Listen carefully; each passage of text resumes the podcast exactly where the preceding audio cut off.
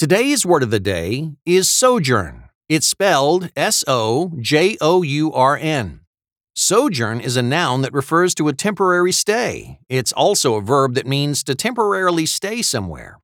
Our word of the day once referred to being under a particular rule for a day. It combines the Latin prefix sub, meaning under, with the Latin word diurnum, meaning day. Over time, the meaning has shifted slightly to mean a daily or short stay. After my sojourn to Italy, I felt a great deal better. There's something about a brief vacation under the Mediterranean sun that gives life a sense of clarity. Sojourn is spelled S O J O U R N.